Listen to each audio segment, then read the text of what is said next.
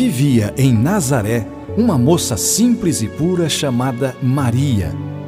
Ela era noiva do carpinteiro José. Um dia, Deus enviou o anjo Gabriel para falar com Maria. O anjo contou que ela era a escolhida por Deus para ter um filho chamado Jesus. Ele será grande e será chamado Filho do Altíssimo.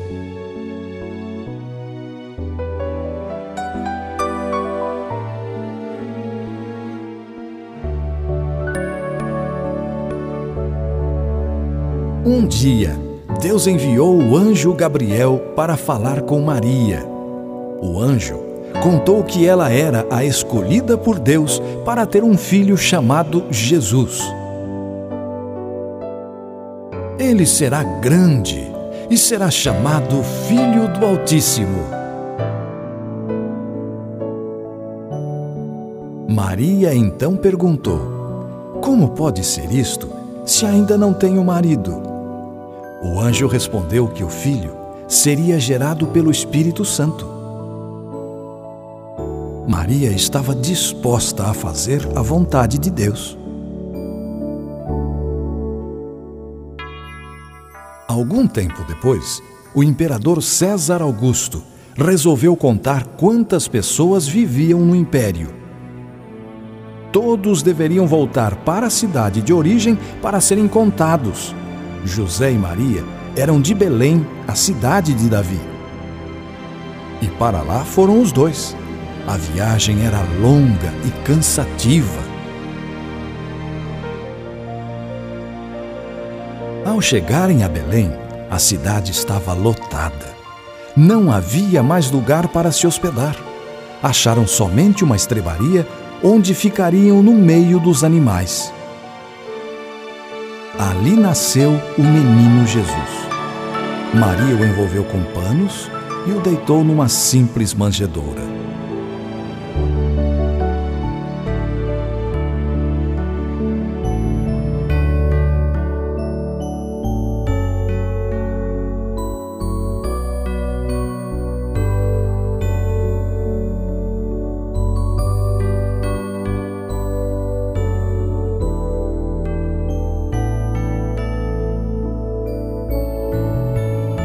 Os pastores que cuidavam das ovelhas do campo receberam a notícia de um anjo do Senhor que lhes disse: Não tenham medo, eu vos trago uma boa notícia.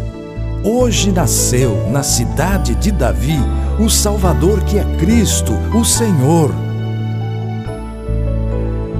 Vocês o encontrarão numa manjedoura, enrolado em panos. Imediatamente, os pastores foram até Belém e encontraram Maria, José e o menino Jesus deitado numa manjedoura. Os pastores voltaram louvando e glorificando a Deus por tudo o que tinham visto e ouvido. Muitas pessoas esperavam o nascimento de Jesus. Assim, três magos do Oriente também foram adorar o menino Jesus. Eles foram guiados por uma estrela. Ao chegarem ao lugar onde Jesus estava, a estrela parou. Então, eles entraram e adoraram o menino Jesus. Também lhe deram presentes: ouro, incenso e mirra.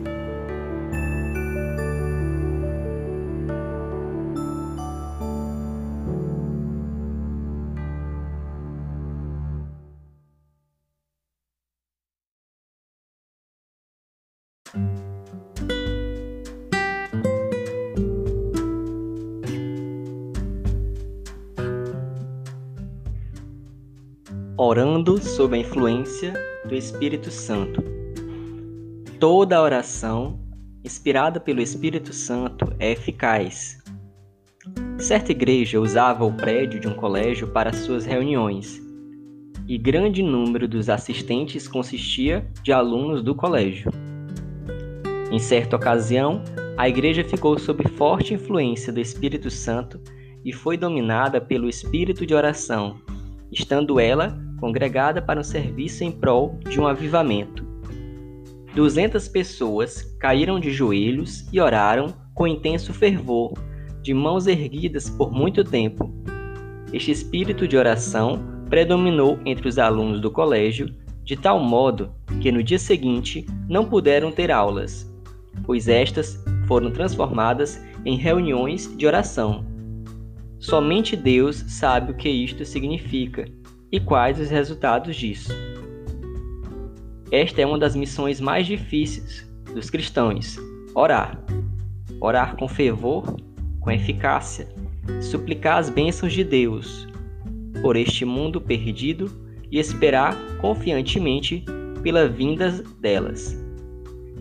Creio que o reino de Cristo já se teria estendido muito mais neste mundo se, em vez de nos dedicarmos muito ao trabalho, na maioria das vezes mecânicos, orássemos mais e confiássemos mais nas promessas de Deus. Não podemos trabalhar menos do que temos trabalhado. E pelo contrário, devemos intensificar o nosso labor, mas precisamos orar muito mais do que temos orado e depender muito do poder do Espírito Santo.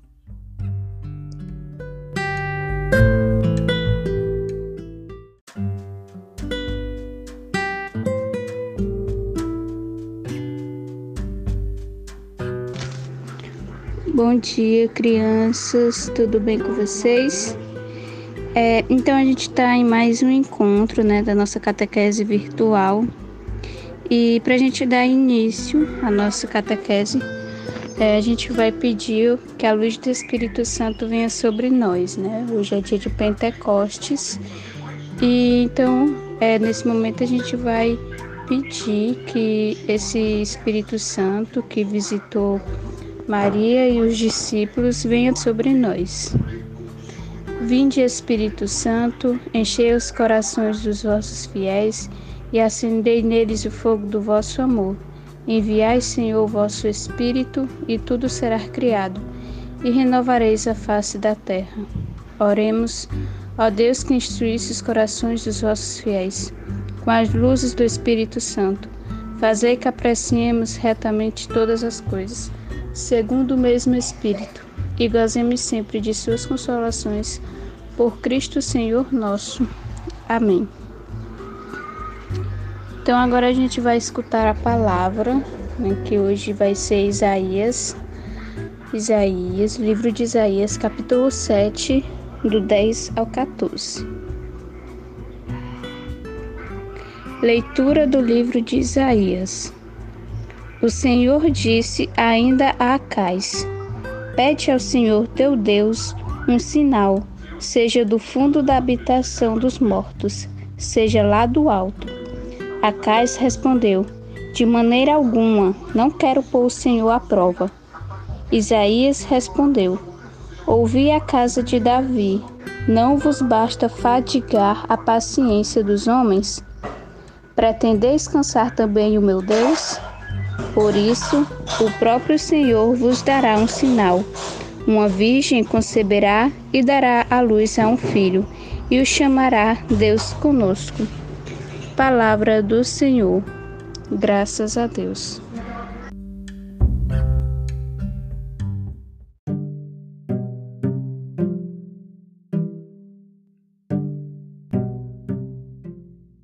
Bom, bom dia, crianças.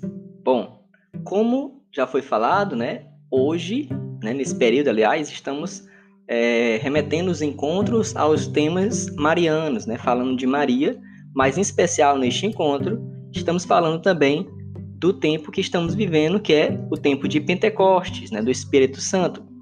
Então, refletindo sobre o tema da, promessa que é feita dos profetas, uma possível né, interpretação de certas passagens que tem lá no Antigo Testamento, né, da Bíblia, indica a vocação e a santidade de Maria só pode ser feita a partir do esquema da revelação da antiga aliança, que tem como centro as promessas de libertação e de vida para toda a humanidade.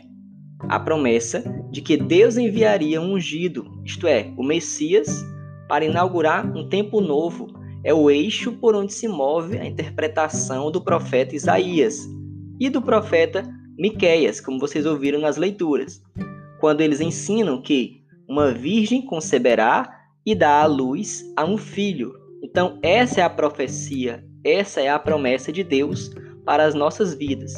A tradição cristã logo interpretou esses textos com cunho mariano, certo? Então, esses dois exemplos de texto, essas profecias feitas por Isaías e Miqueias, são considerados textos marianos, porque esta este anúncio, esta promessa, ela é feita a Maria, mas dirigida a toda a humanidade. Então, por meio de Maria, esta promessa nos foi alcançada, nos foi entregue, que é o próprio Jesus.